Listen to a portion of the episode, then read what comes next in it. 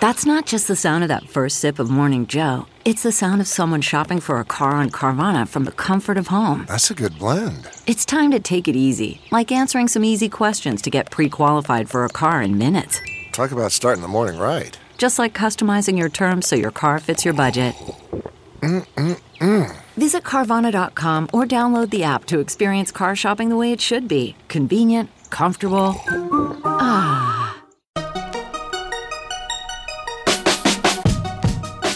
Welcome to a bonus episode of the Techmeme Ride Home. I'm Brian McCullough. As I mentioned, Chris Messina and I have been doing post podcast sort of wrap up show experiments on Clubhouse these last couple weeks. The idea is that Clubhouse is supposedly going to let people save recordings of Clubhouse rooms soon, eventually. So we've been throwing a bunch of stuff against the wall to see what sticks in the hopes that maybe eventually we'll do a regular bonus show when the time comes. Chris and I did a relatively simple hack for this of merely talking into our own microphones and recording locally, each of us on our end. So we knew you wouldn't be able to hear people we brought on stage to talk, which is a shame because we did get to talk to some great ride home listeners, including Jane Manchun Wong, who both Chris and I were thrilled to speak to for the very first time beyond the realm of DMs. What you're going to hear is about an hour of just Chris and I kicking around some of the stuff we discussed on the show this week. Then, unfortunately, my audio cuts off, and Chris was still jamming on an excellent point, so I tried to edit together some of his soliloquies, even if you won't hear some of the things that prompted what he's saying. As I said, this is an experiment, very, very raw stuff, but I figured we do have this audio, so why not share it? Please enjoy. I'm recording on my side. Brian, are you recording on yours? I have GarageBand going. Okay. Yes. Fabulous. I think this is going to work. Um, the hope or the thought today is that we may end up turning this into a weekend bonus episode for the Techmeme Ride Home podcast.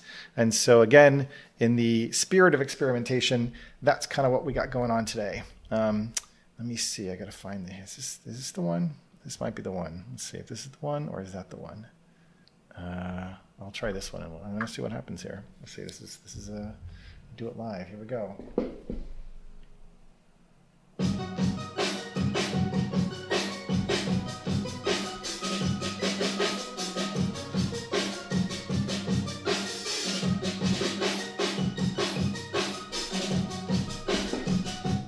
Okay, so I want to ask you actually, like, where did that come from? Where, like, did you just like find it on some like stock site? No. Or did you make it? No, no, no, no, no. Um, I have a very dear friend who I don't know if he if he wants to be Outed. his his yeah, but um, he created about thirty different tracks for me when I started podcasting, oh. and I've been using them for about five years because, like, I was like, oh, uh, you got like the batch the batch offer, the batch deal. That's what happened there. Yeah, right, right. And uh, so um, all of the shows that we do on the network um, are all of that person's songs, and even like the the uh, in between, like you know the the stingers in between moving from one segment to another, the background music and the even the ads, it's all from that same person. Wow. And uh, God bless. Wow. Okay, that's that's I appreciate that. Actually, I really, I really like like it, and of course, it's also weird for me because I always listen to the show at two x, and so whenever I hear it in this mode, I'm like, okay, now we're like, you know, kind of putting the feet up, chilling out. It's going to be chill. Uh, can I can I give you one more thing about that? Yeah. Is that um, this is this is timely. Mm. Um, my the the thing that I said was I want you to make it sound Daft Punky. oh, I'm gonna pour one out. And I don't know. To, pour one I don't know what. Them to what degree any of our shows are Daft Punky because then it was like, well, make it, you know, up, make it down, make it, you know, a little NPR even. Daft Punky. Uh-huh. Yeah, yeah, yeah, yeah. So, well, that's great. Um, anyways, I, I, I, enjoy it and I, I, appreciate that it's, it's, uh, I don't know, it, it, does have a little bit of a New York vibe to it. I don't know. That's, that's sort of how I think about it, but, um, mm. yeah. Well, anyways, wow. Okay. So today, uh, was quite the day. Um, I would say it was sort of a bunch of fiascos uh, essentially. Uh, I, am going to introduce kind of like you know the, the, the, behind the scenes for this, and then we'll we'll get into the first clip. Yeah, yeah. Um, but you know, like what we've been trying to do with this show is just figure out like how can we make podcasting and the experience of you know the artifacts of podcasting become a little bit more interactive. How can we go a little bit deeper? Um, and so that's sort of the the, the generation of of the the Techmeme experience. And so today we're like, hey, maybe there's a way for us to actually record the audio from our phones, you know, in this clubhouse room, and again, you know, with the consent of the people who are who are speaking and so on. Um, and you know, let's just like try that. So Brian sent me a link to like how to do screen recording and that whole deal. And I was like, okay, cool. So I had the brilliant idea of maybe going a little bit further and piping the audio from the screen recording into Zoom, which then would go to a cloud recording, and then that would sort of merge the audio together, and maybe that would be a way that we could actually get this all together. Um, so I tried that, and uh, you know, also sort of happening uh, roughly around the same time as, and, and I think maybe we'll get into this later in the show. Um, there obviously have been this cottage industry of, of apps that are being created around Clubhouse, and one of them that launched yesterday, which was a you know I think became pretty big pretty fast, is called DireCon, and essentially would take your Clubhouse authentication token to act as you, and then would allow you to you know manipulate the service you know through a private API, and I didn't use that service yesterday. I didn't sign in for it. I, you know, didn't. I was like, I'm not giving this third party, whoever they say they are, and whatever how legit they might be, um, access to my my Clubhouse account because you know if I get kicked out, like that would that would really suck, and I wouldn't want that to happen. And yet, almost immediately after we did the screen recording and did the testing, right, uh, I left the room. I shut down the room that we were um, experimenting in, and then I sent you the file and then I hop back on Clubhouse and suddenly the audio was gone, like completely gone. Nothing was coming into my my AirPods. Like I I turned off. Meaning things. meaning meaning when you when you got back onto um, uh, Clubhouse, you couldn't hear the audio. Yeah, yeah, I'm sorry. So so I would like go Right, into right. rooms and it was like completely silent. Now when you oh, and so also I want to point out that when we were doing the screen recording and piping the audio to Zoom, one of the error messages or warnings that I got was you must uh, kill your other phone call basically because Clubhouse thinks that I'm on a phone call um, in order to continue this recording or whatever or to join the room. And of course, I didn't do that. And we were in the room, no one could hear us, but Brian and I could still hear each other because we were already connected. So blah blah blah. And the next thing I know, like I can't hear anything, and I no one can hear me. And suddenly I'm like, oh my god, what is going on? So I went through this whole song and dance and, and rigmarole about trying to like get back access and anyways, uh, it became very scary because every room that I would go into, I would get this warning at the bottom that said poor connection, you know, try to move closer or, you know, something like that. And I've, I've seen this before and I'm like, okay, maybe that's a performance issue. But here's why I really started to like melt down and why I'm a little bit flustered today. Because apps, you know, like uh, on the one hand, there there's a whole like shadow banning conspiracy, which may or may not happen, and might just be that someone blocked you. But in the case of other apps, they will actually give you kind of false error messages. You know, like for example, if someone has blocked you on a social network, they may not want to actually out you or out the other person that has blocked you. And so when you try to interact with them, it'll just kind of like accidentally fail. Like, oh, that operation cannot be, you know, completed or, oh, there's like a network error. And they'll just kind of like fudge it, you know? And so I'm like, oh no, like maybe they saw that I was recording this audio and, uh, you know, now, now they've like put the ban hammer, you know, on me and everyone else that might have been associated with like this DireCon thing or like around it or something.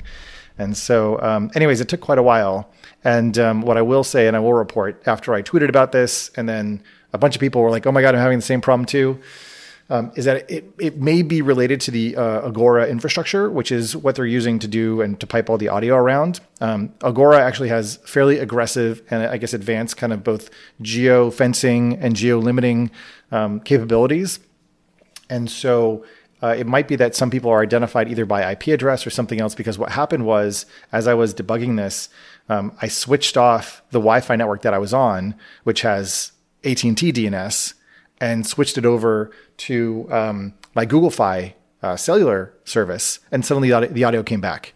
And then I turned off my cellular cellular audio, and I went back to the other Wi-Fi, and then the audio was gone. So it was a very clear cause and effect going on there. And so, you know, I've talked to some other people who were having similar issues, and they've reported some similar behavior, but for other folks who actually did sign into their diet, like to the, the Diacon service, uh, they have not been able to get their accounts back um, or, or to hear audio, basically. So essentially, it sounds like they have been muted from a social audio network, which Be- be- defeats the purpose. because of because of because of Diacon. You're Uh, saying that that is my speculation. I do not have confirmation of that, but the number of people who have replied to my tweets, basically saying that they're experiencing this problem, um, there is a large overlap with the people who did use the Diacon service. So, you know, we'll see. We'll see. I was thinking it was the ghost of Steve Jobs. uh, you know what I mean. Anyway, go on. All right. So, anyways, with that, uh, let it let's get, let's get started with the first the first clip here. Um, you know, I was I was actually going to kind of look at yesterday's stories and today, but I think we'll just do a little bit of commentary uh, coming from both. Um, we will have a guest um, coming more like around the the top of the hour, I guess. So we've got a little bit of time. You know, Brian, you and I can just like jam in a bunch of stuff. Uh, I think there's some really interesting things that that uh, you know you've covered in the last couple days. So let me get started with this very first clip. Sources are now saying that Hopin is looking to raise around $400 million in a Series C at a greater than $5 billion pre-money valuation. One source told TechCrunch that the company's ARR has grown to $60 million, implying a valuation multiple of 80 to 100x if the valuation we're hearing pans out.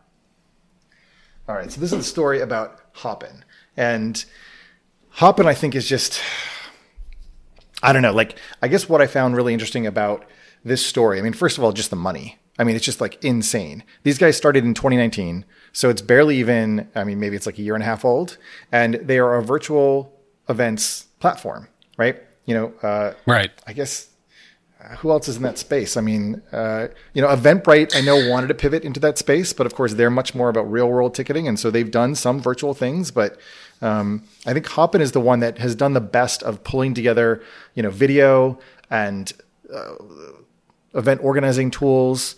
Um, and they just, they're on a tear. So the thing that I was thinking about, you know, in this was, was first of all, I wonder if this is the kind of money that you can raise during a pandemic because you're clearly solving problems of the pandemic. And so when people look around, it's really easy to essentially feel the salience of the, the, the solution that you're bringing to market. And then the question is, do you have some huge competitive advantage because you're operating in this time period, which is a rarefied time and it's a unique time when everything is sort of, you know, we're in the upside down world. Um, and does, does that even make sense? You know, when we come out of this, will virtual events and all those things continue to persist, which I suppose that's what these bets are on, right? Is that virtual events are going to be the standard bearer going forward. Um, and so then Hopin can sort of become one of the, the sort of name brands in that, in that space. I don't know. What, what Well, let me ask you this: um, I've I've used uh, I've bought tickets for, I participated in several live virtual events. Do you know whether or not you've participated in any virtual event that Hopin facilitated? Uh, I think I actually have. Um, I think it's happened at least, I would say, or I've been to maybe one or two. Um, but I, I haven't used like all the all the tooling. I haven't been, you know, I guess like my my canonical experiences with virtual and online events happened during my on deck experience last summer.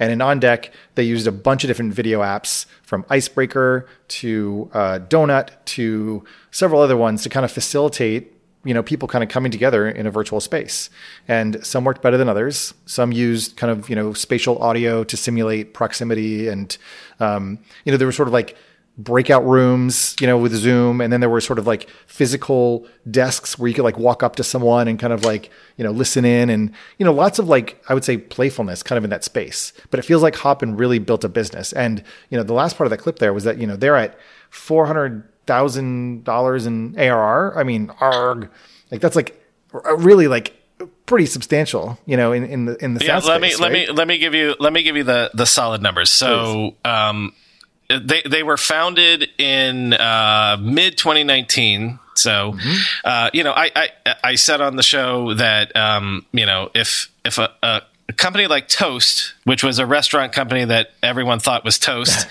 uh, six months ago, um, is about to IPO and they survived. Like this is the inverse of that, where Hopin, if they were you know founded in 2019 there's no way that they could have known that like virtual conferences they were they were made for this is and and and we'll get to how like this is a, analogous to like the Zoom question of all startups. Yeah, but yeah.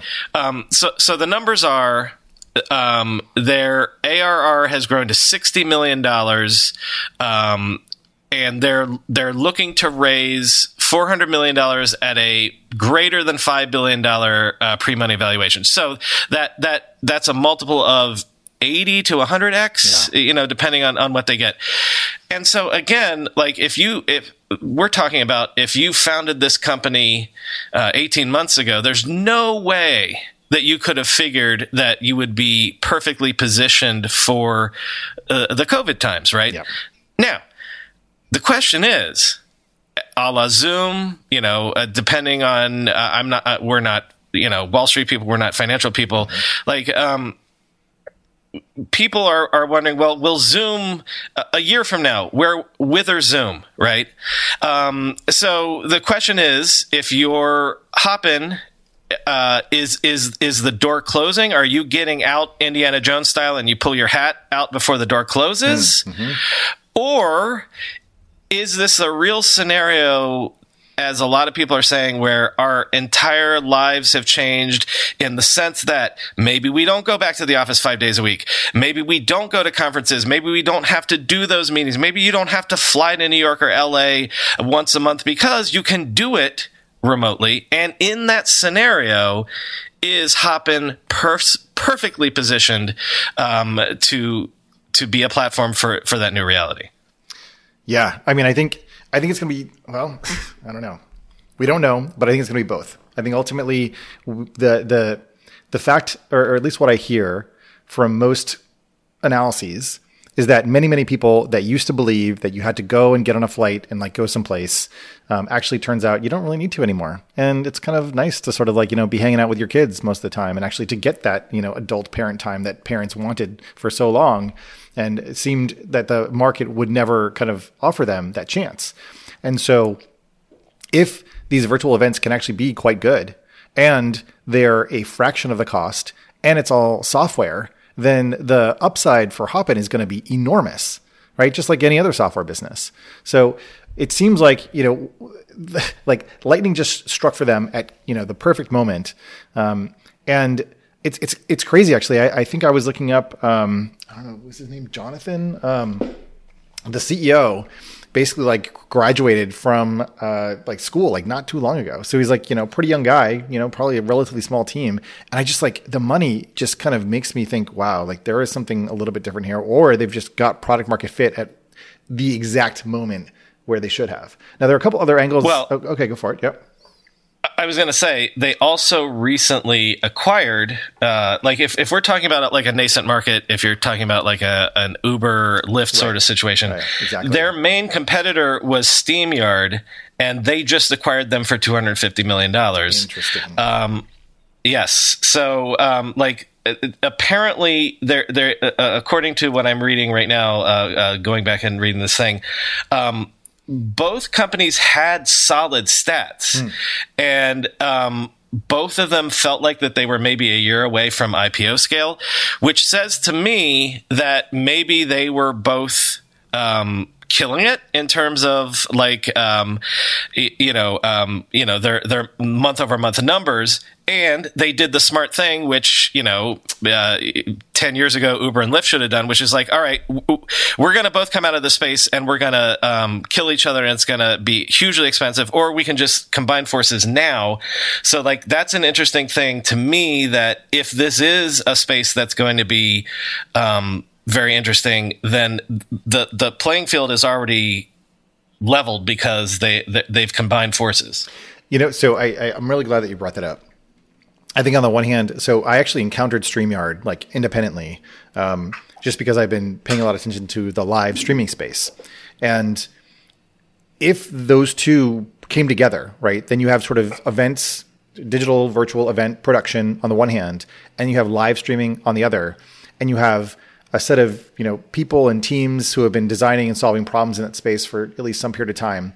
You know, it's it's not like I don't know. It feels like the spacification of something where you just like, okay, let's put a bunch of money into like this other company, which then sort of obtains the other company. They sort of merge together, and then that becomes the competitor against. Maybe it is Eventbrite, maybe it's someone else. I'm not quite sure exactly who they're competitive with, but I do think one of the other things that I um, I saw recently, and I would highly recommend folks to check this out, is that Peter Kafka did a great interview with Tim Westergren from uh, live sessions. Tim Westergren, of course, famously had built Pandora previously, um, and that company, well, you know, like radio and all the rest, it's it's it's a tough business. the The business model is a little, you know, fucked.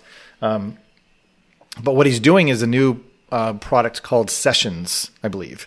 And I think if you check it out, it's at, let me find the link here. I think it's like live sessions or sessions live or something, uh, sessionslive.com. Um, I just, I think like what they're doing for musicians is super interesting. And there's an opportunity to do something in the non like musical act space where there are just kind of virtual events that are going on constantly and there's like programming and you know maybe it's drafting off of the same kind of momentum that something like like clubhouse has um, you know, there's another product out there called Luma, which is really well designed. Um, and they seem to be another sort of competitor in the space. I've seen a lot more of their events. They actually um, spun up a clubhouse room um, page, like a landing page for clubhouse rooms.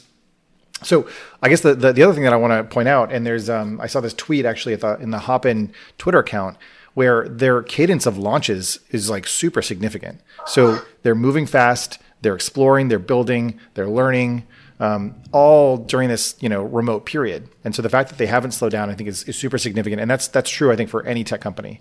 Um, you know, so so I'm looking at that, and then you know the other thing that that I guess like at a high okay, two more things. One is that this is a company out of out of London. And so, uh, what's going on, you know, in London? Is this like is this the biggest raise that's happened, sort of like in that community for some time like is is you know finally like that scene picking up we've talked a lot about the let's say the if not the fragmentation kind of like the de-atomization of the silicon valley scene so like there's more of these tech hubs that are actually popping up is this you know london sort of big entree into the scene? That's interesting. And then the last thing that i'm uh, curious to get your, your take on is just the way in which video is rapidly becoming the new basic unit of digital media. I, I think it's just sort of obvious, but uh, whether it's you know streaming audio is like sort of in one end of the spectrum, but video itself is becoming a platform that so many people are building on, and um, I think that's really important. Um, says a man on a entirely audio uh, platform right now. Sure, but I'm talking uh, about like like. Anyways, you, you get what I'm saying. When you go through airport security, there's one line where the TSA agent checks your ID and another line where a machine scans your bag. The same thing happens in enterprise security, but instead of passengers and luggage, it's end users and their devices. These days, most companies are pretty good at the first part of the equation where they check user identity, but user devices can roll right through authentication without getting inspected at all. In fact, 47% of companies allow unmanaged, untrusted devices to access their data. That means an employee can log in from a laptop that has its firewall turned off and hasn't been updated in six months, or worse, that laptop might belong to a bad actor using employee credentials. Kolide finally solves the device trust problem. Kolide ensures that no device can log into your Okta protected apps unless it passes your security checks. Plus, you can use Kolide on devices without MDM, like your Linux fleet, contractor devices, and every BYOD phone and laptop in your company. Visit kolide.com slash ride to watch a demo and see how it all works. That's K-O-L-I-D-E dot com slash ride, kolide.com slash ride. We all know there are things in life that you have to compromise on, but when it comes to your health, there is no compromise. So don't go back to that one doctor who uses your appointment to catch up on the latest headlines, their family group chat, their crossword puzzles, just because they're available right now or they take your slightly sketchy insurance. Instead, check out ZocDoc, the place where you can find and book doctors who will make you feel comfortable, listen to you, and prioritize your health. And you can search by location, availability, and insurance, so literally no compromises here because with ZocDoc, you've got more options than you know. ZocDoc is a free app and website where you can search and compare highly rated in network doctors near you and instantly book appointments with them online. Once you find the doc you want, you can book them immediately, no more waiting awkwardly on hold with a receptionist. And these docs all have verified reviews from actual real patients. We're talking about booking appointments with tens of thousands of top rated, patient reviewed, credible doctors and specialists.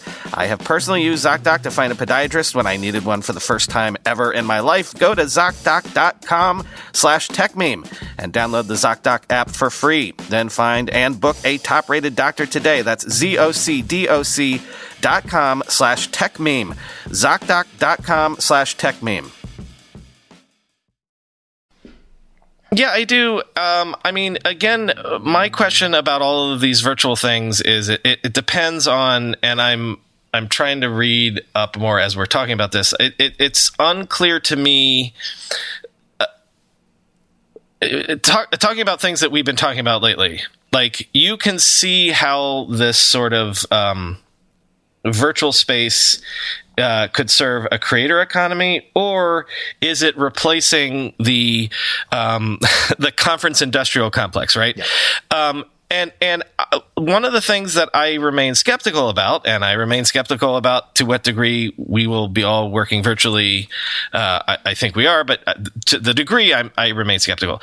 Um, I still am not sure that um, that you can if if if if Hopin uh, you know they're they're building a platform for doing virtual things and things like I, I get it understand they're they're perfectly positioned but um you know, as soon as uh, the next uh, web conference in Portugal is uh, like, I'm as soon as I'm vaccinated, yeah. I'm going to go. Right, yeah. right, and and and so I. I, I don't know. I'm so skeptical, and I've participated in virtual conferences all year, and you have too. Yeah, you know, uh, but I don't know that you I think that I'm the most skeptical about the fact that you can replace the conference because what people go for in, in the same way that I have, I have participated in virtual stand-up shows, virtual concerts. But if you told me tomorrow I could go to a real concert or a real stand-up show, I'm fucking there. Right. So I just, in, you know, in that same, so, so here's, yeah, here's my pushback because uh, I think the, the exact energy that you're, you're bringing to this question is will, will persist. And I don't think that live events in person, you know, are going away, you know, post vaccine, uh, post vaccine. However, and I think this is the big lift that Hopin stands to capitalize on. If every event that previously required you to be there uh, has an online component, in other words, if hybrid becomes the default, right, then essentially all the content, and, and this is, let me put it this way, when uh, when we would produce events, you know, for Google or like developer events and things like that, so many of uh, and so much of the content that we would sort of put online and stream online would get this kind of um, long tail audience that would sort of persist over time. And so I do think that there's obviously going to be an importance of, you know, coming together, breaking bread, seeing each other face to face, you know, kind of like sniffing around each other like, you know, animals do. Like that's kind of our, our jam. But there is also a long tail value prop for this content where you can either put a paywall on it or you can do membership. And so the whole structure of the way in which content is sort of massively produced, where you had to be there to experience it, I think is gone. I think Apple demonstrated the quality of execution that you can get, you know, with their uh, developer event this year. And although not everyone else is going to have that, I mean, I, I did attend, you know, a good portion of Spotify's Stream On event. And it was you know the, the the production value was was quite high and quite good, and it was all virtual. So I think it's going to be both. I think for people that want to get together, that want to see each other's faces, cool, that'll happen. That'll be part of it. And the good news for Hopin is that they can actually do both. So they are a hybrid platform, and I think they're much better positioned to build for that than uh, than it seems like Eventbrite because it seems like Eventbrite is was caught a little bit flat-footed in terms of having a platform that can move quickly to to take advantage of this moment and, and clearly Hopin is smart enough to know that, and you know the the argument that I'd make is is similar to the literally the the clubhouse skeptical argument, which is clubhouse is like a, a conference, but you, you can't when you leave the room to like uh, you know uh, network and chit chat with people like there is no there is no hallway yeah. right and so like that's the magic of conferences where it's like oh my god I haven't seen you in five years now uh, I know that the Hopin people are smart enough to be thinking about that I, and I they're mean, trying I've to got build imagine that, in. that they actually have that you know I really yeah like, so 100%. if you go to their solutions like they've got a bunch of things and like they've got all the way from the casual up to like the the sort of buttoned up corporate event where people are not ready for the future. Like you know, so I think that's fine. All right, I think we've we've we've dug a big hole and we've plopped this thing in it. We're going to put this one to bed. Um, I'm going to reset the room. Let everyone know, by the way, that this is the Techmeme experience. This is me and Brian jamming on the top news stories, mostly the tech news stories of the day, trying to put these things into some historical context to just jam it out, talk it out. What does this mean? you know, what are the things that didn't fit into uh, his daily podcast show? And with that, let's get to the next uh, segment. Let me load this up here. Where the hell is my player? There it is. Okay, great. Here we go. This is, this is a big one. Get ready to rumble on this one. You can think that the FTC's case against Facebook is weak, and also believe that the period from 2016 to 2021 saw remarkably little innovation among American social networks at least in terms of the basic user behaviors they inspire. The market for social products became incredibly concentrated. Facebook and Google built a duopoly in digital advertising, and their vast size and unpredictable effects helped to trigger a global backlash against American tech giants. Okay, so this one was just I don't know. This one and the next one are actually related, but uh, we're going to dig into this one because basically what, what Casey Newton uh, put out in his um, newsletter, Performer, which of course this is you know his business now, uh, pl- butter. Um, uh, plat- plat- platformer. platformer. God damn it. Yes. Yeah. Okay. Well, thank you for that. I feel corrected and I feel triggered. Um, anyways, so this, I, I, yeah, I've been thinking a lot about this. Like, there's a lot of conversation around you know, monopoly and around single player controller domination of markets. We've talked about this when it comes to Facebook and Australia. Um, we've talked about it in general, like what types of innovation have been inhibited by virtue of there being, you know, sort of monopolists or oligarchs kind of in power. And it's a, it's a good question. One of the things that I think was brought up in this segment was about how that period from 2016 on essentially so yeah can i yeah, can please. i contextualize it a little bit yeah um, the the argument that Casey is making is essentially this, and I agree with this mm-hmm. a thousand percent. Um, isn't it funny that social has gotten really competitive again? like, so in the midst of the antitrust, you know, stuff on Facebook and and whoever, but you know, let's let's talk about um, social networks.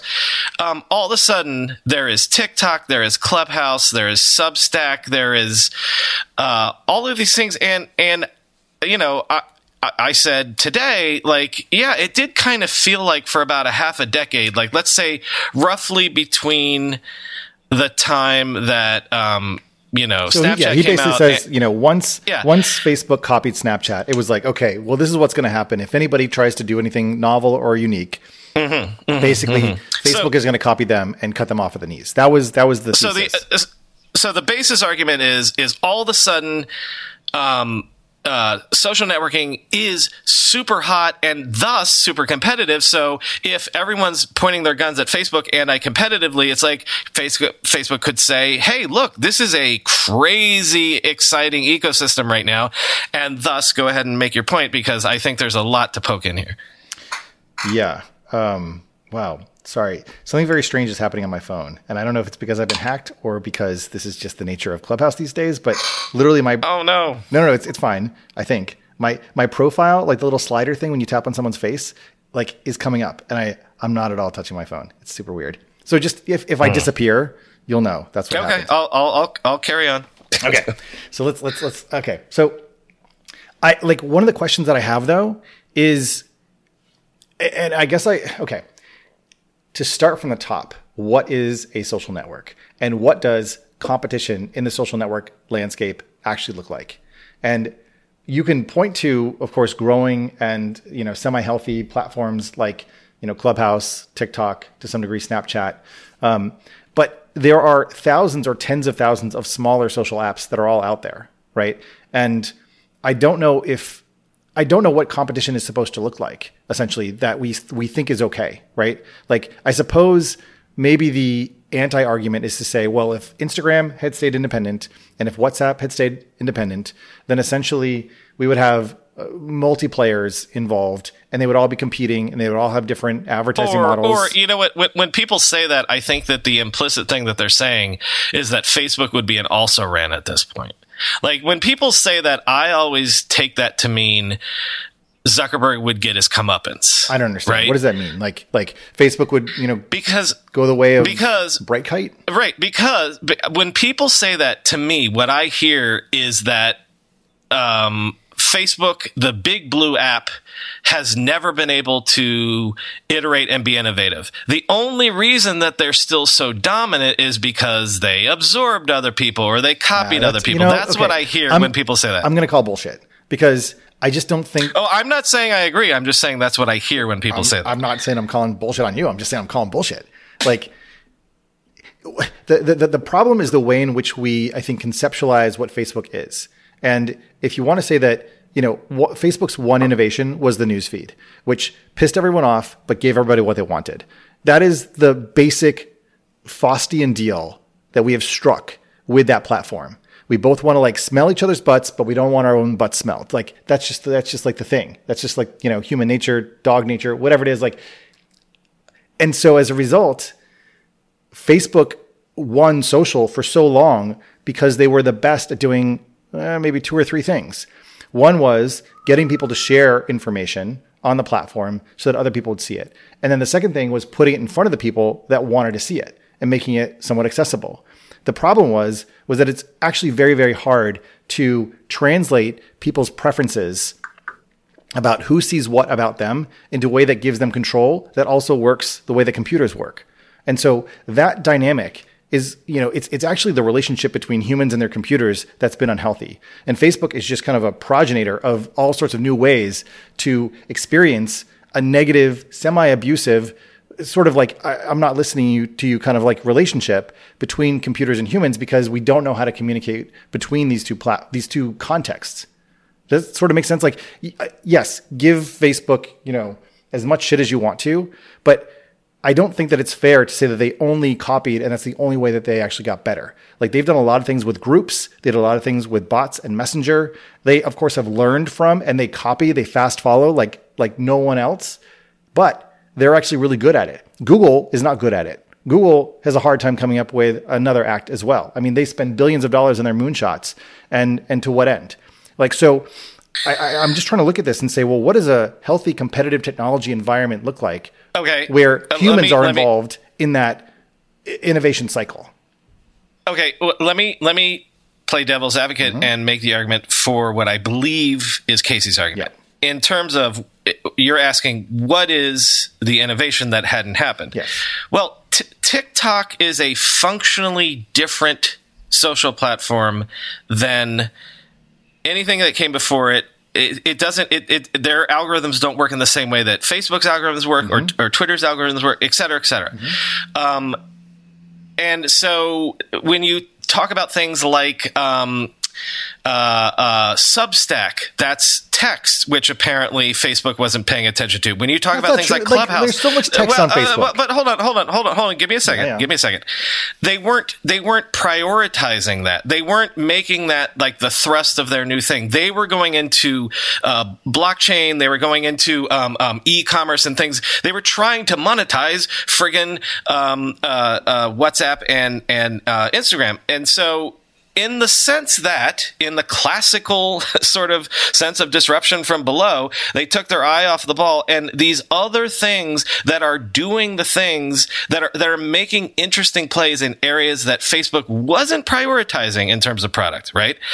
I I do think that Casey has the point, and I think that the key point to his essay, and this is what I a hundred percent agree with him on, is if this if if you had a Substack, if you had a Clubhouse, if you had a TikTok, and this was 2012. 2014, they would all have been bought. And not just by Facebook. I'm not saying Facebook would be the only acquirer, but his point in this essay is that we have kind of um, a a sort of a, a, a a, a beautiful period here where and I've made this point on the podcast before where the thing that I always worried about in terms of if you have these oligarchs at the top is that they kneecap innovation as soon as it rears its head and they add it to their utility belt of features, right? And so the fact, and, and in Casey's, and I'm sorry, I, I know I'm going long, No, uh, on, uh, on and on, but he, he references Periscope. Like, perfect goddamn example, right? About, Yep. like, or Vine or something, anything that got in in a, in a five years ago or eight years ago era would have been immediately absorbed into someone else's utility belt and kneecapped before it could even. It's not just that that company didn't have a chance to become the company that it could have become, but that idea, that iteration didn't have the chance to be as innovative as it could have become because it's immediately absorbed into the mothership. And you and I just did uh, last week um, a, clubhouse uh, talking about what happens when you get absorbed into a mothership. And okay, I've Yes. gone on for too long. Sorry. No, I, well, I, like I think this is important and this is good because what what I hope to, to do sort of in this conversation is to illuminate these uh, somewhat divergent perspectives because I, I on the one hand, yes, I'm trying to imagine an alternative world, and maybe I am, you know, I, I I, I check myself all the time to make sure that I'm not kind of like a get off my lawn, you know, kids kind of, you know, like I'm, I'm not turning into that person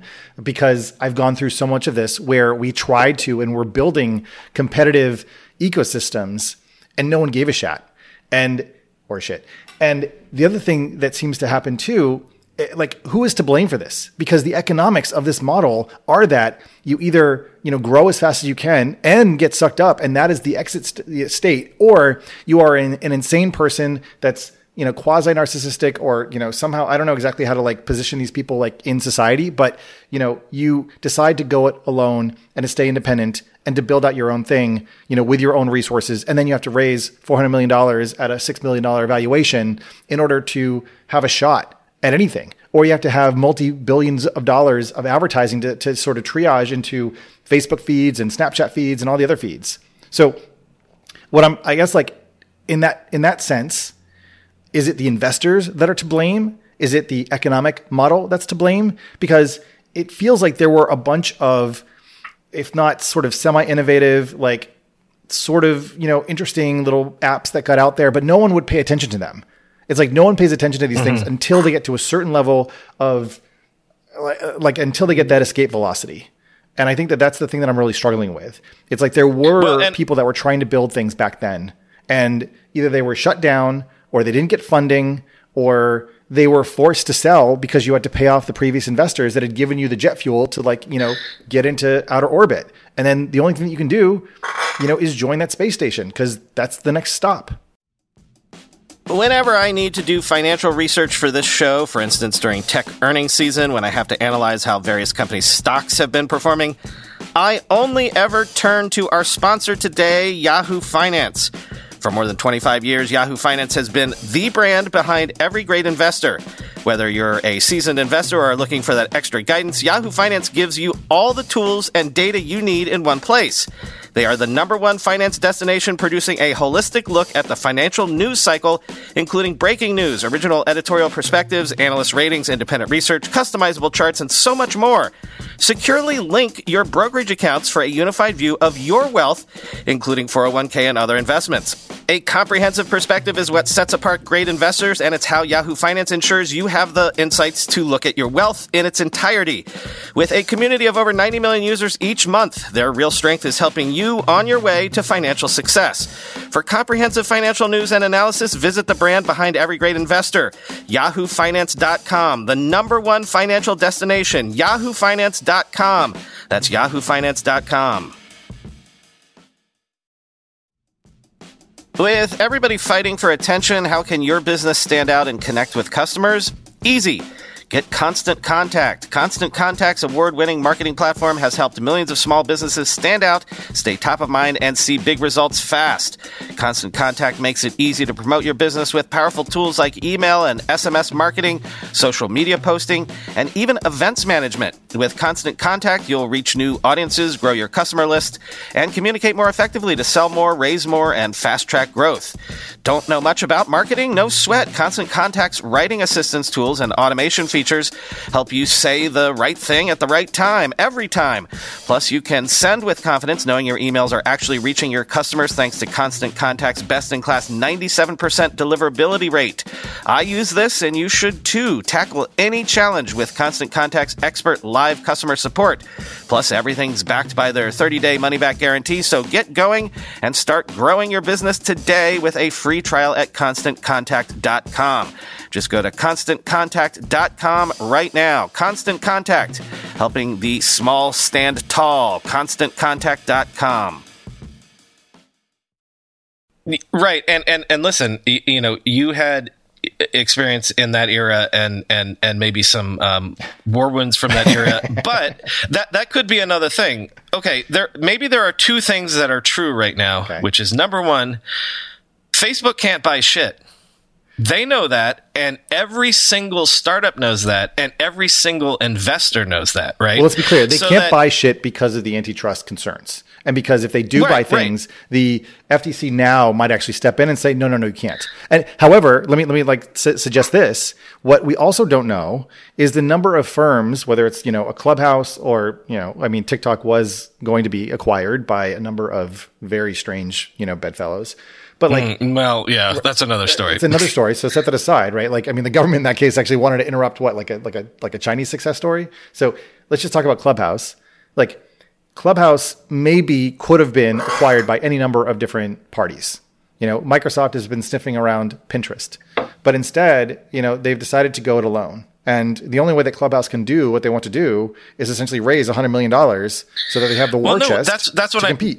but but Chris, that's what I'm saying is that um, if you're if you're an investor in any of these hot startups, and and we're talking about two that are Andreessen Horowitz investments, but um, but any other thing like what what uh, the Dispo or whatever, like you you have to assume if you're an investor in Dispo right now, you have to assume that you can't rely on Facebook to take you out in six months. You can't rely on Google to take you out in six months.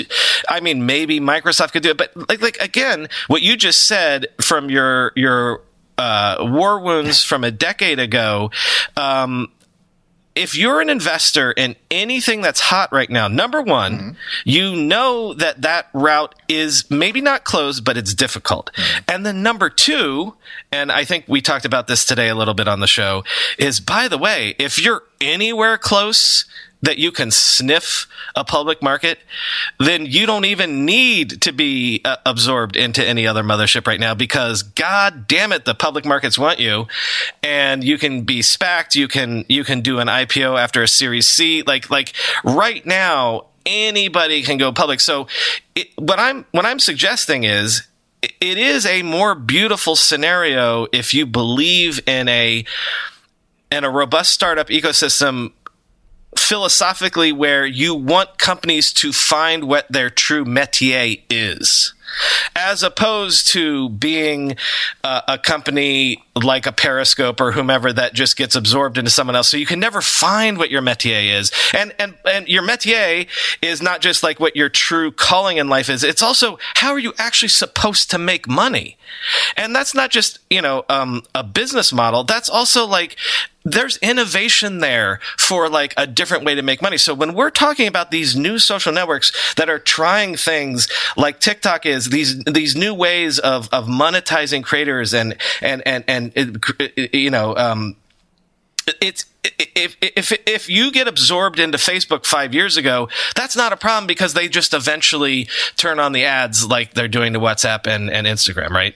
Uh, so I think it's a beautiful time because a, I don't think it's so easy to be absorbed by any of the oligarchs, and b, like there are much more uh, avenues for you to find your true calling as a company right now. Yeah, I think I think you're right.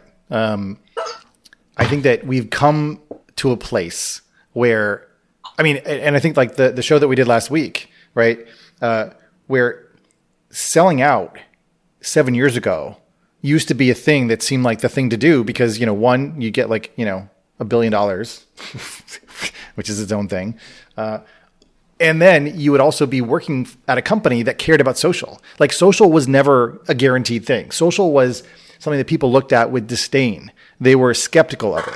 They were against Right. it. Look at the look at the experience of Snapchat uh, at Snap. Like, Yeah, totally. um, yeah. Go on. Yeah. Sorry. And so I feel like now that there are these creators, makers, you know, from, uh, I think Kevin and, and, and Mikey um, at Instagram are probably like the best uh, kind of representation overall of, you know, what you just don't want to have happen to you. Because creating something that, you know, where you strike light, lightning twice is really, really hard to do. And so if you shoot your shot and then you get absorbed by, you know, one of these giants and then, you know, you end up leaving after, you know, seven to 10 years and you've got the rest of your life ahead of you, but you've got to figure out like, what are you going to devote yourself to? And you're like, well, the problem that I wanted to solve is the one that I was solving when I was at, you know, Facebook. Then that puts you in this existential mode. I mean, you know, like, for example, uh, like Dennis Crowley, like I love that he's been solving the same problem for like Yeah. the last 20 Perfect years. example. You know? Perfect example. And Yeah. He is a really great example where he actually was able to sell the same company and the same concept multiple times because he was so committed to it. And and just, you know, for everyone in the room who, you know, doesn't have the context, like Dennis Crowley started out with Dodgeball back in I think it was like 2005. And it was an SMS tool for checking into your location, which would then kind of um, propagate you, you wherever you checked in to your friends. So you could find out, you know, where your friends were. You know, now there's things like like I think Zenly. No one talks about Zenly, but like Zenly is like huge with like the youths. there's a Snap Map, you know, where people are finding each other. Those a lot of those concepts and ideas were pioneered a long time ago with really shitty user interfaces, but it was what was available to us at the, at the time. And so Dennis sold Dodgeball to Google before Google cared about social. And he went in there and he's like, cool, I can use Google Maps, I can use Google Infra, like it's gonna accelerate everything that I'm doing. And what he found was basically like crickets, and it was like, you know, pushing up a wall of molasses. Like I'm not gonna get anything done here. I can't make like movement forward on my vision. He leaves and starts Foursquare. And then, you know, through Swarm and other apps, basically gets a chance, a second shot at building the thing that he wanted to build. And and like I don't like the story of Foursquare. I don't know. There, like there's never been a movie or book sort of written about it, and you know, like to me, it's very interesting because I spent a lot of time training their machine learning models with all my check-ins over the years, you know, and then it became a data company. Then it became an advertising company, and so I just don't know where these things end up because what you're talking about is like finding this core purpose of what your company is. And it seems like when you get to be an adult, you turn out to be kind of boring. And it's like you're like ad tech or you're fintech or you mm, mm, lose your okay, soul. uh, so Well, what okay. what uh, possibilities are there for young people to be like, oh, when I grow up, I want to build an amazing social platform that brings everyone together and kumbaya. People are nice there. They don't treat each other like right. shit. You know? the, the, the counter the counter argument to that, and I get you because right, uh, Foursquare is essentially sort of a gross. Uh, It's a very data effective company now. data advertising platform. yes, yes, yes. Okay, no offense to anyone, but all right. So, uh, bringing it back to to Casey's essay. Hmm. I'm going to use Snap as an example because Snap is founded in 2011, Yep. right? And goes public in 2017. And, and in Casey's essay, he points out that like when stories gets copied, that sort of like freezes, um, social in the sense of, well, no one wants to invest Yeah, in because it. it was a game of chicken, right? Yes. It was a game of chicken, right. and Snap lost. Now, now, now, now. Except for the fact that Right. when I said earlier that um, they had to, they they turned down the three billion dollars offer. They Right. they survived their stock going uh, almost to five dollars, right? And where are they now? Because when I said earlier, finding your métier, finding your um, Mojo. your, your way to make money, what your company is supposed to be, because they turned down the $3 billion, because they stayed independent, because they survived. Again, if you have a good idea that, um, if someone comes in and takes you out for a couple billion dollars, you're only a good idea and a feature, and you don't you're not allowed the opportunity to become a good business because a good idea and a good feature is great and that can become a good business mm. but you have to you kind of have to go through the valley of darkness to to find that i mean and so as, mm-hmm. as a perfect example uh-huh. as a perfect example think of whatsapp and and and and and, and facebook is now monetizing whatsapp but at some point let's say whatsapp had had remained independent and they were charging the one dollar a year or whatever at some point they were going to have to do better than that one dollar a year. I get right? like, but one question that we'll never know is would they have, right? Like that. No, but but I'm saying it's more healthy. I love to see companies. I love to see companies find that, and so I hate the idea that companies get kneecapped as soon as they have a good idea, have a good feature, and then they become part of somebody's utility belt. I'd rather I'd rather see nine of those companies try it and fail, and see the one that figures out uh, that goes through the valley of darkness and figures so, out so how again, to become like, a good company. The biggest arguments against what you're saying are, is literally Facebook and Google, because both of them turned down acquisition offers and they decided to go it and do it alone. The number of companies that were acquired and were absorbed, they chose their own fate. I'm gonna, uh, you know what? I'm gonna cut you off because there's a funny thing about that. uh, I've I've made this argument multiple times before. Okay. Do you know who the big acquirer is that would have come in and taken out Amazon at a five dollar stock?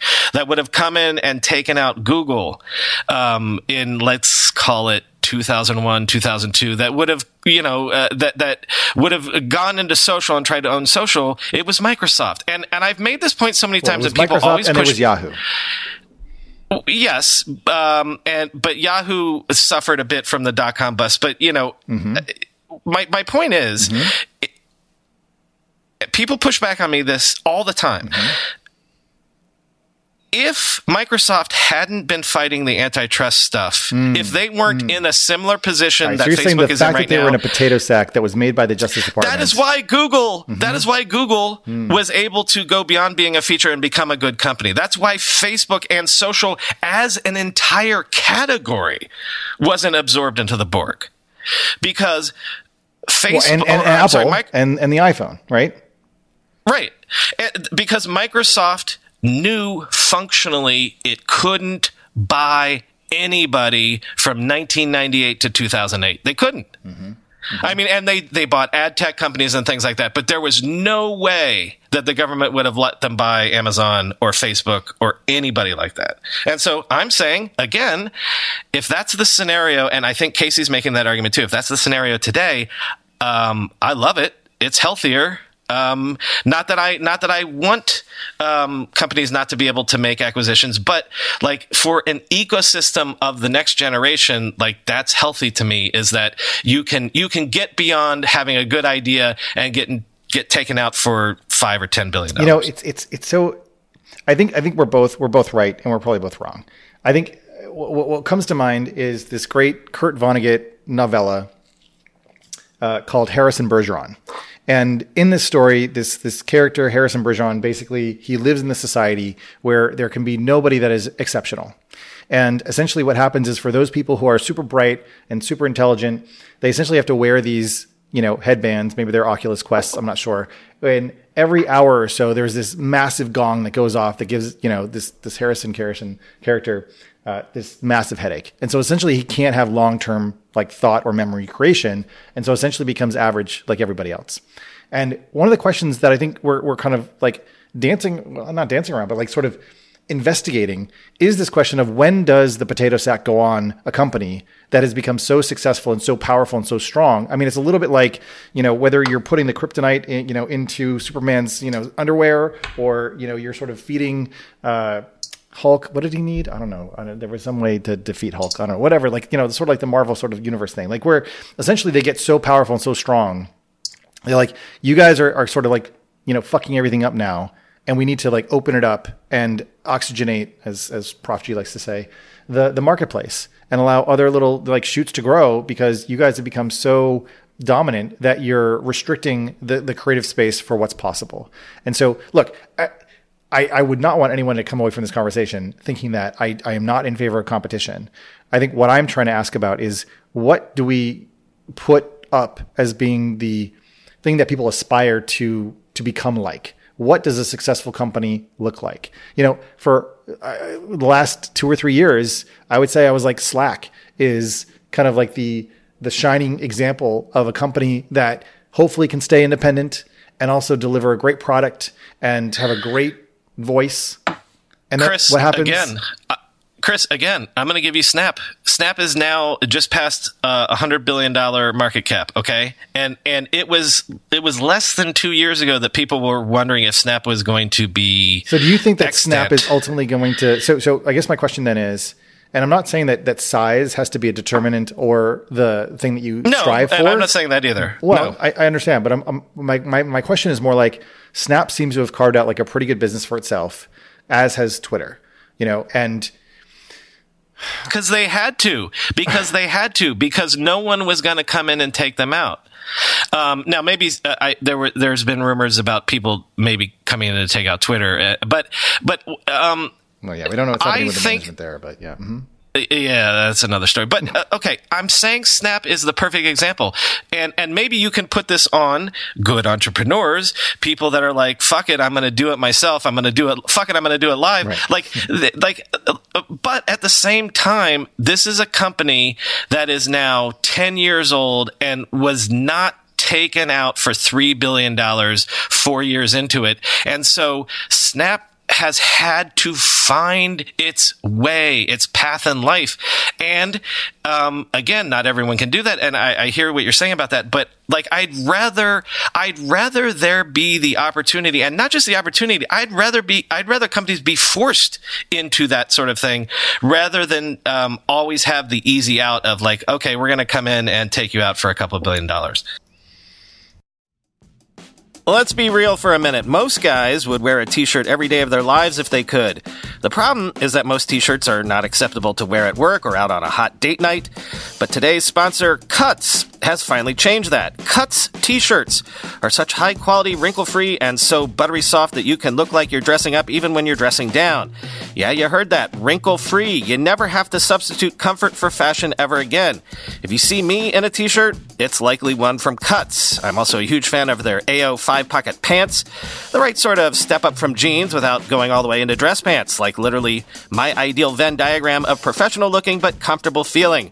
When you touch something from Cuts, you can immediately feel the quality. Their proprietary fabric blends are ridiculously soft and breathable, they don't wrinkle, and they look way more expensive than they actually are. For a limited time, our listeners get 20% off your entire order when you use code RIDE at checkout. That's 20% off your order at cutsclothing.com with promo code RIDE. Please support our show and tell them we sent you. Experience the perfect blend of style and comfort with Cuts Clothing. Cutsclothing.com, promo code RIDE for 20% off. Okay, it's time to commit. 2024 is the year for prioritizing yourself. Begin your new smile journey with Byte, and you could start seeing results in just two to three weeks. Just order your at home impression kit today for only $14.95 at Byte.com. Byte clear aligners are doctor directed and delivered to your door. Treatment costs thousands less than braces. Plus, they offer financing options, accept eligible insurance, and you can pay with your HSA FSA. Get 80% off your impression kit when you use code WONDERY at Byte.com.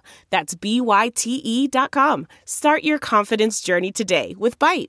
All right, this is the point where my audio cuts out, and like I said, your mileage may vary on this, but here is a one sided conversation about a topic that Chris, I thought, was really on fire about. So here's Chris's end of that. Hopefully, it makes sense.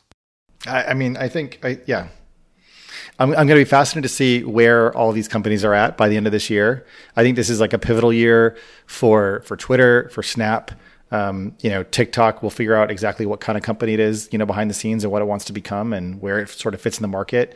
Um, you know, we didn't even mention YouTube and there's a bunch of others. So, you know, we could obviously, you know, continue on this uh, indefinitely, but we do have one more segment and one more topic. And so I'm going to kick that one off uh, now. I wanted to speak for myself. Thank you very much. Uh, let me let me reset the room first, just so you guys all know where we're at. So this is the Techmeme Experience. This is a at least it's been a somewhat regular show where Brian and I basically dis- dissect the the news of the day, the stuff that's interesting and compelling to either of us. We go a little bit deeper, provide a little more context, both historical as well as personal, to the stuff that is happening out there on the interwebs and that is controlling our lives and our consciousness. Um, we are that's right. So basically, if you are a listener um, and you did happen to already listen to today's show, then some of these things will be familiar to you. For those who are either not subscribers or didn't listen yet, we're basically excerpting parts of the show and bringing it into this context.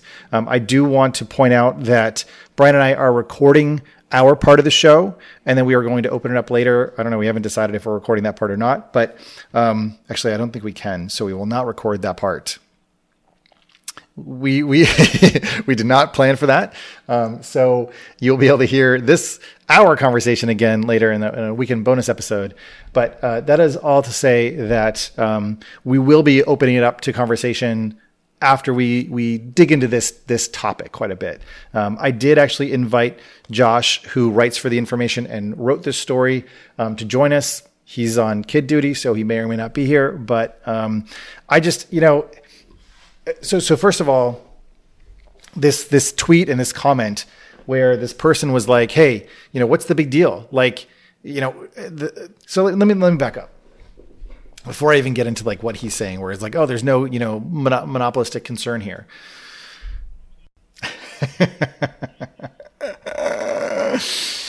okay, yeah. So here's here's why, like, you know, I'm all sort of up in arms about this.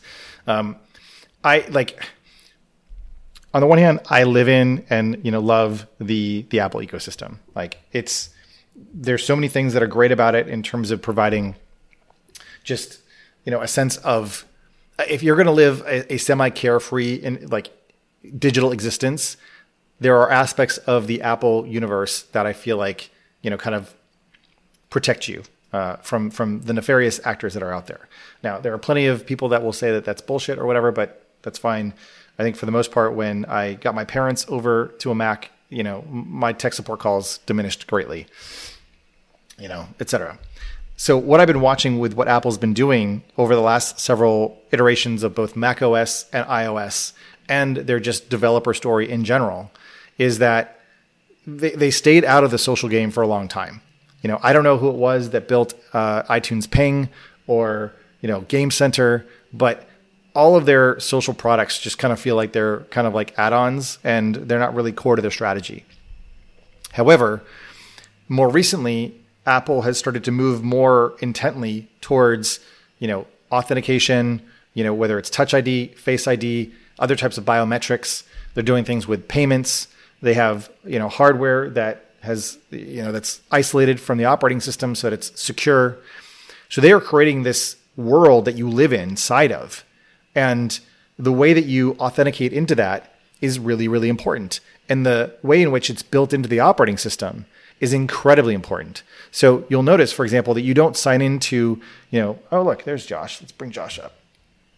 Perfect timing. I had I had you uh, what's the word? Not it's like a snake charmer. I had you um your your it's an M word. Okay, thank you. It's an M word. Okay, great. Josh, welcome. Hi. We have like literally just started talking about your segment. I was, you know, about to start ranting about, or I was actually sort of in full rant mode uh, about the essentially like the Apple universe and the way in which it has building been building this warm, cushy, cocoon-like environment for people over the last several years. And that identity is a piece that unifies a lot of these things. And that the reason why I am looking at this and uh, honestly, I don't know if I have an opinion one way or the other. Like I kind of, you know, like sign in with Apple is a good product. But the reason why it's a good product and a good experience is because it's baked into the operating system. It's not sign in with Google and then a native UI pops up and I sign in with my Google account. If I sign in with Google or if I sign in with Facebook, I'm being brought to these web browsers where especially if I have two factor turned on, not only do I have to, you know, use some kind of password manager, which is probably, you know, built by Apple if you're a normal person, or it's built by 1Password if you are not as normal. Uh, and then you have to go and get your secondary token, which maybe comes in during, you know, from the messages app, which is not super secure. Um, or you have it generated by the Google Authenticator, or again, like 1Password or LastPass or something else. And that experience is, look, I authenticate myself so many times. I, I know for sure who I am, but my computer doesn't always know. And that friction grates on you after a while. So the fact that I can just push a button with my fingerprint, or I can just look at my phone and give it an ugly face and it like knows who I am, but Google and Facebook and no one else can can do that through my device, to me feels like the crux of this conversation. And so the reason why this story like spoke to me so much was because back in um, September of 2019, you know, I tweeted about how uh, Apple was making a change to its developer program guidelines that essentially said that if you allow any other third party or social login service on your app or website or whatever, and you wanted to be in the App Store, you also had to add support for basically Apple ID. And to me, that is at least that that smells like, seems like, you know, farts like uh, monopoly power if I've ever seen it. And yet, no one really seemed to give a shit at the time. And now we find out that perhaps the DOJ is like, oh, actually, that sign in with Apple button, mm, actually, that's kind of important. Anyways, that's that's some of the background from my perspective. Josh, do you want to tell us a little bit more about uh, about the story? Yeah, I mean, like like my real concern here uh, like twofold. One, it's just the market power, right? So if you are a developer and you run afoul of Apple, for example, let's say you call your your app amphetamine, you know, just to make up something totally random, uh, and then they boot you out of the App Store you lose access to all of your you know customers to your ability to meet the market you know that you want to play in. And of course you know like i mean if you think about any store owner a store owner could choose to you know boot a product out but that presumes that you know if you're let's say on on you know main street or something there are multiple stores that could sell the same items. But there's only one store that can sell ios apps uh, yeah actually that's, that's i think that's true and so well, okay, oh, hold hold on, but like the the the, the identity piece though, the sign in piece. This is this is to me like where it becomes significant because there are two aspects of uh, sign in with Apple that are really important. And you know, again, I'm just I'm trying to sort of I guess understand uh, and and on the one hand not draw too heavily on previous examples in the marketplace like for example uh, credit cards. You know credit card is one form where my transaction data is kind of stored with one company. Yes i can get like a pdf out or something or maybe like a csv file but i can't just kind of like take my mastercard and swap it over to be a visa card you know? Like that doesn't work right? Uh, however and I think this is where it becomes interesting. And one way that Apple could solve this problem, in a sense, is to provide uh, identity portability. Uh, any of the players could. In fact, the DOJ could come in and say, you know what, we want uh, identity portability for the web. You know, we can talk about Web three later, but where the challenge is, is that one of the ways in which sign in with Apple is architected is that I could choose to basically provide fake email addresses in order to have a, a kind of anonymity or pseudonymity when signing into third party services. In other words, um, a, a, unique email address is generated every time I use sign in with Apple. And therefore, it can't be commingled or traced across multiple apps. That's one of the privacy preserving aspects. However, that positions Apple in a central role of maintaining, you know, kind of essentially like a tree structure where there's like, okay, this is like, you know, Chris's actual Apple ID, and then here are all the other email addresses that are associated with it. And I may have dozens or hundreds of accounts over time in multiple different providers. And so I become locked into Apple because I don't actually have control over the email addresses that are being generated to create those third party accounts. Now, yes, so so my big concern here, right? So so I think I think I, I made clear my concern about Apple kind of aggregating all of your kind of pseudo identities and the essentially the keychain model that they have extends to all other apps. And so every app maker becomes dependent on, you know, the grace of Apple uh, as well as you know the the sort of you know positive behavior of those those customers in order to exist. You know, they have no relationship to the customer unless Apple says that that relationship can can exist. Um, and so the problem that I have with any antitrust uh, sort of regulation is that it seems to me that it's always backward looking. And the world that we are going to move into over the next five to 10 years is one in which we are continuously partially authenticated through all sorts of different biometrics and each company is trying to find a way to, whether it's gait tracking or eye tracking or face tracking or voice tracking to develop a kind of probabilistic likelihood that we know who this person is and we know that they have you know the permission or authorization to access you know certain services out in the world. Like we're still in this you know very early kind of you know you know clunker uh, uh, model 3 era of the web. But as ubiquitous computing becomes the norm and we use our identity to sign into an autonomous vehicle you know that's you know just on the street and app clips become a way for us to walk up to a store and get the things that we want and just walk out identity is the thing that unlocks all of that. And so i mean this is a huge like unlock for apple for sure. But the fact that uh, if i'm locked into apple and i can't kind of leave and move to another provider because that's not built into the nature of the service that leaves me with a, a deep deal of concern over the, the, the nature and the future of competition uh, on the internet I mean, it's completely rational that, you know, Apple is going to go down this path. What it does though is it completely interrupts the Facebook Connect model of app building that, you know, Facebook pioneered in many respects. And in some ways it interrupts what you know Google has been building with their sign in and authentication offerings. And maybe that's okay. And because I'm not in the Android world, I don't know how deeply the Google identity is baked into their devices, and I'm sure it is. I know for for example, you know my my Google Home devices and like you know televisions, like all these different devices that I have require me to authenticate against some service. I think the the the challenge and the issue is in figuring out what level of self sovereignty individuals should have over these digital identities and whether they should be portable if, for example, you decide that you want to end your relationship with Apple. And, you know, I just don't like, to me, this is a boiling the frog kind of moment where we're going to wake up and our legs are boiled off and we're not going to be able to get out of the pot. And suddenly we're going to look backwards and be like, oh, let's undo this. And it, it's going to be too late. Right. You know, it, it does, like, it's an interesting point, right? Like, basically, if you, this is the funny thing. And and maybe, you know, this is the old man coming out, or maybe it's sort of a grandfatherly thing or something at this point. I don't know. Like whatever. But like where if you are a person who has decided to take Apple up on their offer of offering you and granting you privacy, and you use features of Apple sign in, which protect your privacy, that means that you are willing to let go of all those accounts if you ever sever your relationship with Apple. And so I, I suppose if Apple just came out and said that and let people know, then I really wouldn't have that much of a problem with it because it's actually like a fairly well articulated system. And I think they're actually like, they are bringing some privacy, you know, to to the the, the world and to the web and, and and enabling payments and all sorts of other transactions that previously were really really insecure to do.